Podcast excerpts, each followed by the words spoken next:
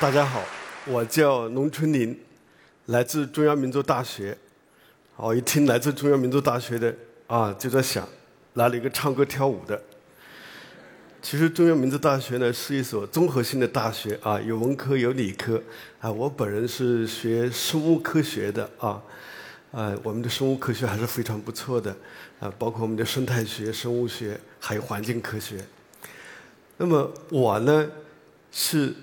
在湖南长大的，呃，然后到了生物王国，也就是云南那边去读研究生，然后在那边工作，然后又到处走的这么一个人，啊，尽管到北京十一年了，但是呢，我现在还基本上每一年都有大量的时间去到啊不同的地方、不同的村寨去游学，到过不同呃不同的少数民族地区，我。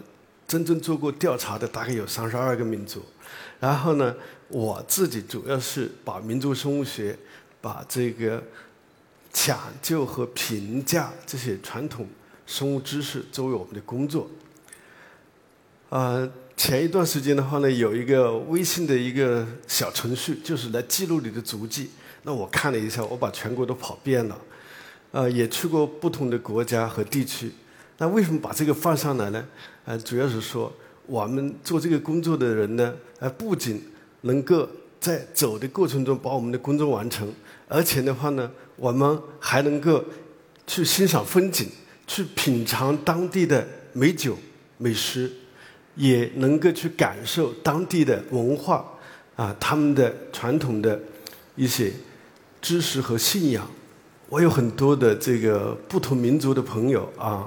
比如说，在这里有我们基洛族的朋友。每次我一到基洛山，到云南省西双版纳傣族自治州的基洛山，呃，那些老乡们老远就是说：“哦，你又回来了啊！”我就跟他们说：“哎，我又回来了。”然后跟他们在一块聊，向他们学习。我也很喜欢跟他们拍照，为什么呢？因为我跟他们拍照，我更自信，因为我皮肤比他们白一点，他们比我更黑一点。当然，黑是很健康的一种表现啊，黑是很健康的表现。我也和很多的其他的民族，比如说苗族，呃，跟他们在一块呃，这个吃饭呀、聊天呀，然后一起去干农活，一起去一起去做事情。然后在贵州的黔东南苗族侗族自治州从江县有一个村子叫巴沙，这个“巴”字写不出来，就写成一个“八”字在这里。这巴沙这个呃村子，这里的这个苗族同胞，他们非常的特殊。怎么个特殊法呢？你看他们的这个呃穿的衣服，还有这个发型都非常的酷。呃，为什么这样呢？不是说最近他们才学我们城里面的做法，其实他们几百年世世代代就这样的。他是为了来。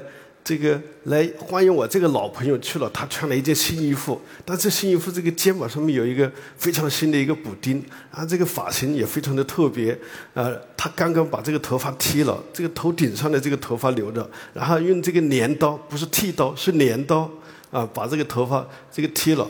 当然在这里我不讲他们。这样的非常特殊的这个呃服饰，他们的这个发型，而是讲他们对当地的一草一木都非常的熟悉。他们会给我介绍很多他们的那里的药用植物，那些可以吃的野菜野果啊，比如说啊，这位老兄啊，他就呃在路边把这个植物都给我做了一遍介绍啊，讲这个可以吃啊，那个可以做药，那个也可以做什么用。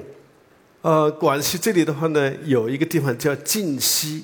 进去这里每一年到过端午节的时候，这里都会有一个药材市场，四面八方的人把那些草药都拿到这个 药材市场来。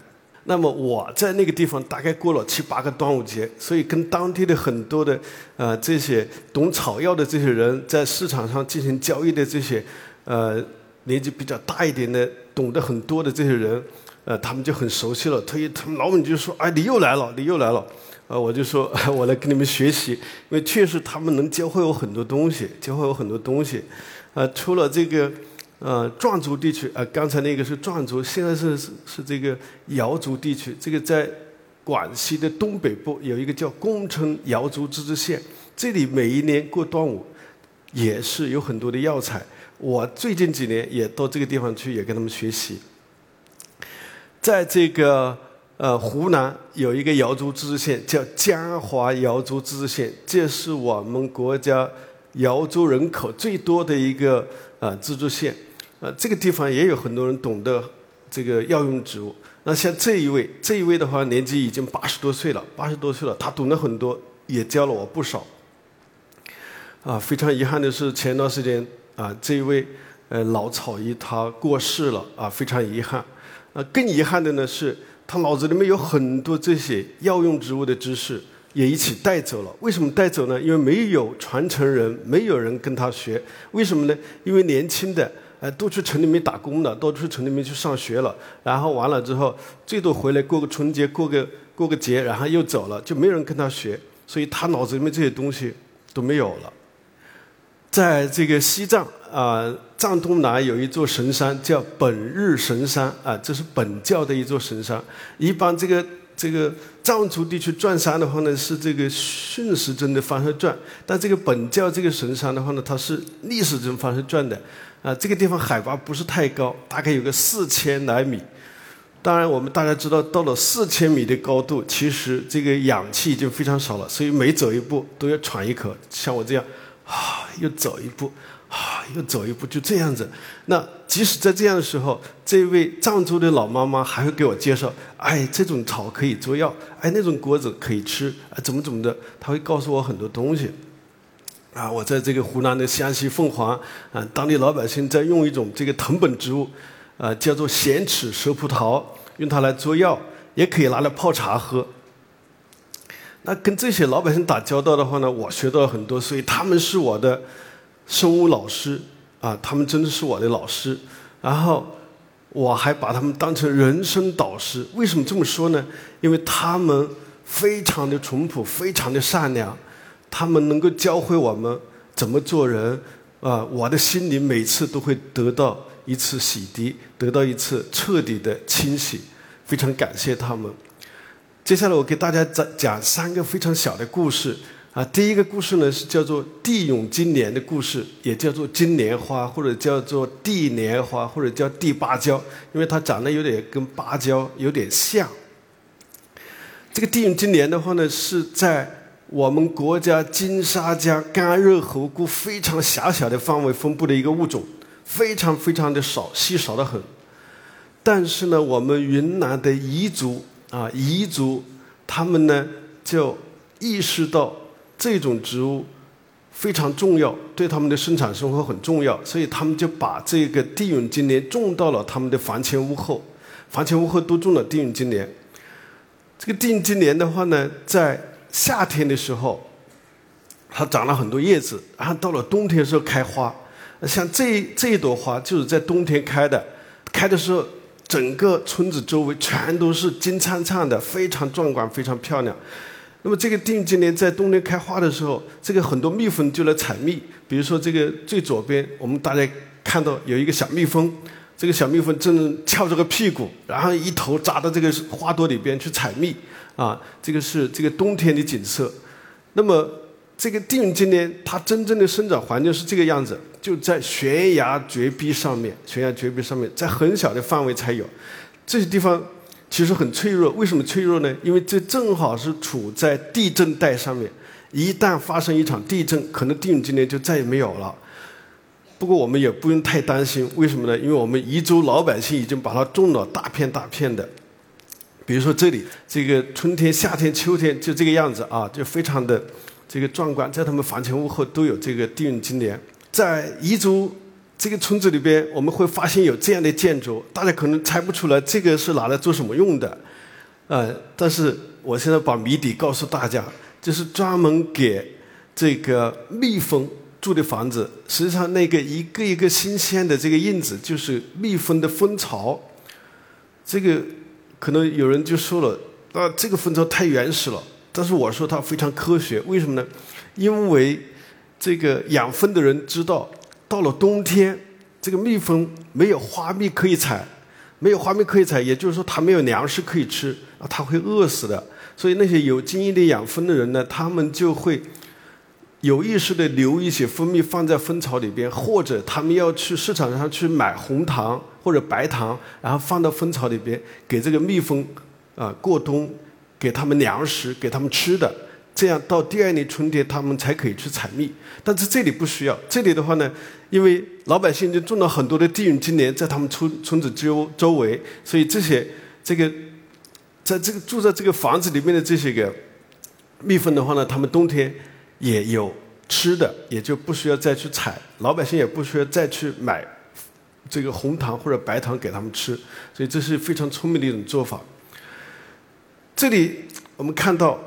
这个房前屋后种了很多很多的这个地允金莲，这个开始的时候我一直很奇怪，为什么呢？因为彝族同胞他们其实生活非常艰难，尤其二十年前没有吃的，我就在想他们房前屋后种这么漂亮的花干什么？他们难道真的是那么热爱美、热爱花朵吗？呃，开始的时候我也这么这个怀疑，后面好不容易问，他们才回答，怎么回答呢？就说。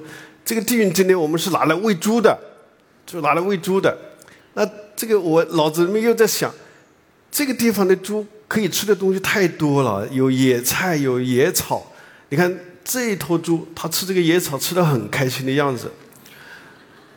他们用地允金莲来喂猪，我一直没想明白。后面彝族老百姓又告诉我，这个地允金莲喂猪啊，这个猪长得很快，这个猪吃了这个地允金莲，那个肉也很香。那我带着这个疑问，我就把这个地允金莲就拿回实验室，拿回实验室来看。那其实非常简单，就看这里边的化学成分，看它们的营营养元素，这个很简单。所以我们一看这里边的蛋白质，这里面的维生素 C，还有这里面的微量元素，包括铁啊、锌啊这样的元素，确实非常高。那我们稍微懂一点点饲料的人就知道，这个衡量一个饲料。呃，饲料它的质量最重要的一个指标，那就是它的蛋白质的含量。蛋白质的含量，那我们一看，这个来喂猪的这些，它的地允金的假茎、它的叶子、它的花，这个蛋白质的含量远远高于我们大家都知道的大白菜。我在这里拿这个大白菜来做比较，是由于我们大家都非常熟悉它，而且确实我们经常吃它也很好吃，尤其在这个彝族地区。这个大白菜长得非常好，因为这个这个地方海拔也比较高，所以周围的尤其城市里面的人就很喜欢吃这个彝族地区的大白菜，比如说像昆明的、像丽江的这些城里面的人，所以在这里我就把这个大白菜和地涌金莲来做一个对比，结果叫做是没有比较就没有伤害，一比较这个大白菜的蛋白质的含量远远不如地涌金莲的里边的这个蛋白质的含量。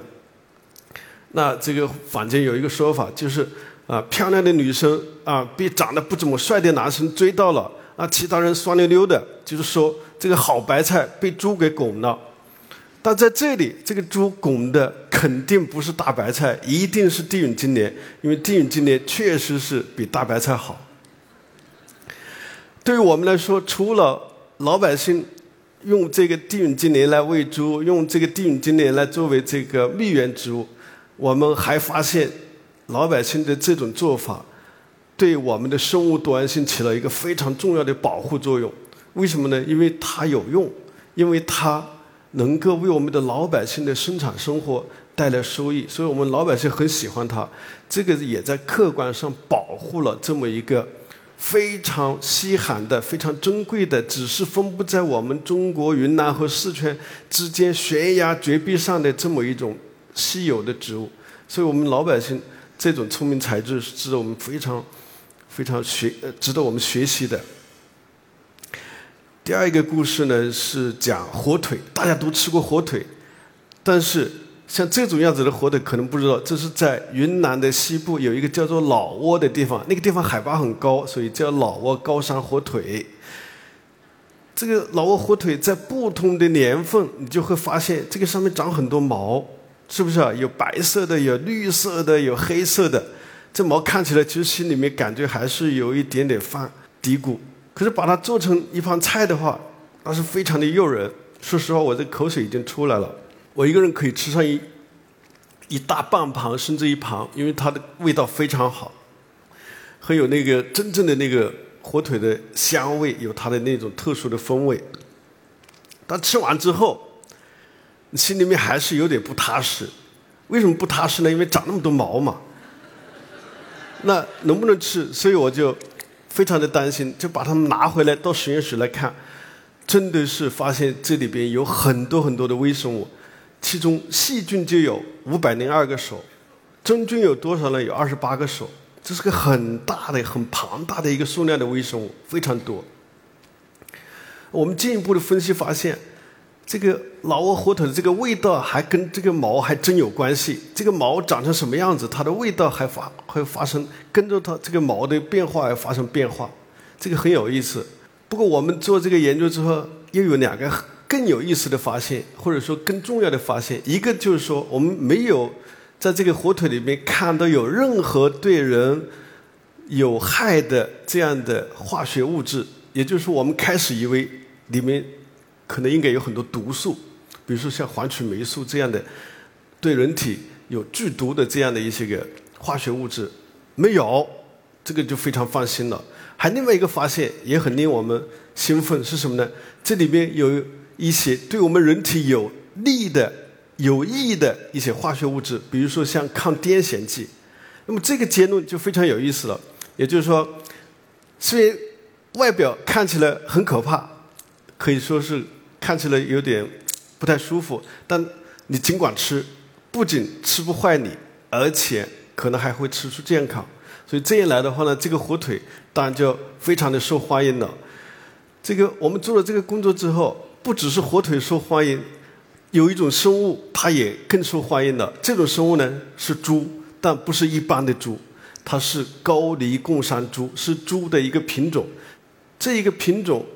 只是分布在云南的最西边的一个叫做高黎贡山山脉的这个地方，这个数量非常少，而且它产量很低。为什么呢？它也就是长那个一百来斤，不像有一些猪可以长几百斤，很大很大的一一头猪。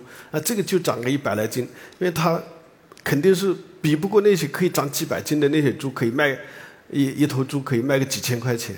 但现在这个老挝火腿，这个。销路好了，大家就要来养这个猪。为什么呢？因为这个猪做出来的老挝火腿才是品质最好的，所以当地政府、当地的企业、当地的老百姓也就有积极性了。这样一来的话呢，我们这一这一个比较特殊的品种的猪也就慢慢的发展了，也是事实上也就保护了这么一个猪的品种。再讲一个小故事，叫做长毛骨。那长毛谷是什么呢？在当地其实也叫长毛红谷，实际上是那个马有点长，所以叫长毛。这个是在什么地方种呢？是在云南省怒江傈僳族自治州南平白族普米族自治县的叫做白白族拉玛人社区种的。拉玛人呢是白族的一个支系，这个地方也只是种了二百亩。二百亩对于一个农作物来说是一个非常非常小的一个数字，为什么呢？假如说第二年、第二、第三年不种，啊，这个品种就完全消失了，就没有了。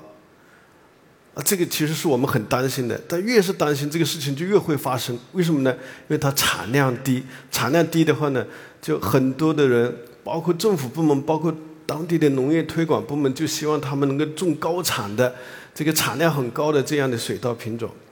那一旦一推广，这个品种就没有了，所以我们就非常担心，因为很多的品种其实我们并没有意识到它的重要性之前，它就消失，这个是不应该的。那我们就向当地老百姓了解，当地老百姓就说：“哎，这个品种很好的，这个长毛骨啊，在这上面我们就看到这个马很长，啊，所以叫长毛骨。啊，这个长毛骨非常好，这个呃，我们不需要这个呃。”施化肥、施农药，啊，也不需要去管理，而且这个种起来我们也很简单，而且我们也喜欢吃，有很多很多的理由，他们其实不愿意种两种，但是呢，产量确实不高。在这个时候，我们就做了一些工作，做了之后，我们就发现这个长毛谷确实有非常好的、非常优异的一些特性，啊，比如说它这个耐寒冷，维生素的含量高，膳食纤维含量高。它的遗传多样性非常丰富，这个就非常好了。它遗传多样性很丰富，那么这样的一些特性，那老百姓或者说是其他的一些人，像我们在座的我们线上的这些公众就会很感兴趣了。所以这样一来的话呢，这个老百姓也就踏实一点。在这里我放出一张图来，这里边有一位小朋友，小朋友的话呢，嘴里面长了溃疡，他我们去的时候他在哇哇大哭，然后我就跟他妈妈说。你去拿一只碗，装一点水，啊，当然这个水是可以喝的。然后抓一把长毛谷的米，放到这个水里面泡一会，然后给小朋友喝了之后，可能第二天、第三天，他这个溃疡就好了，就没事了。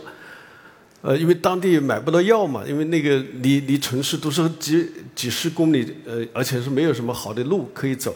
那确实第二天、第三天小朋友就没事了。那么由于有这么好的一个特点。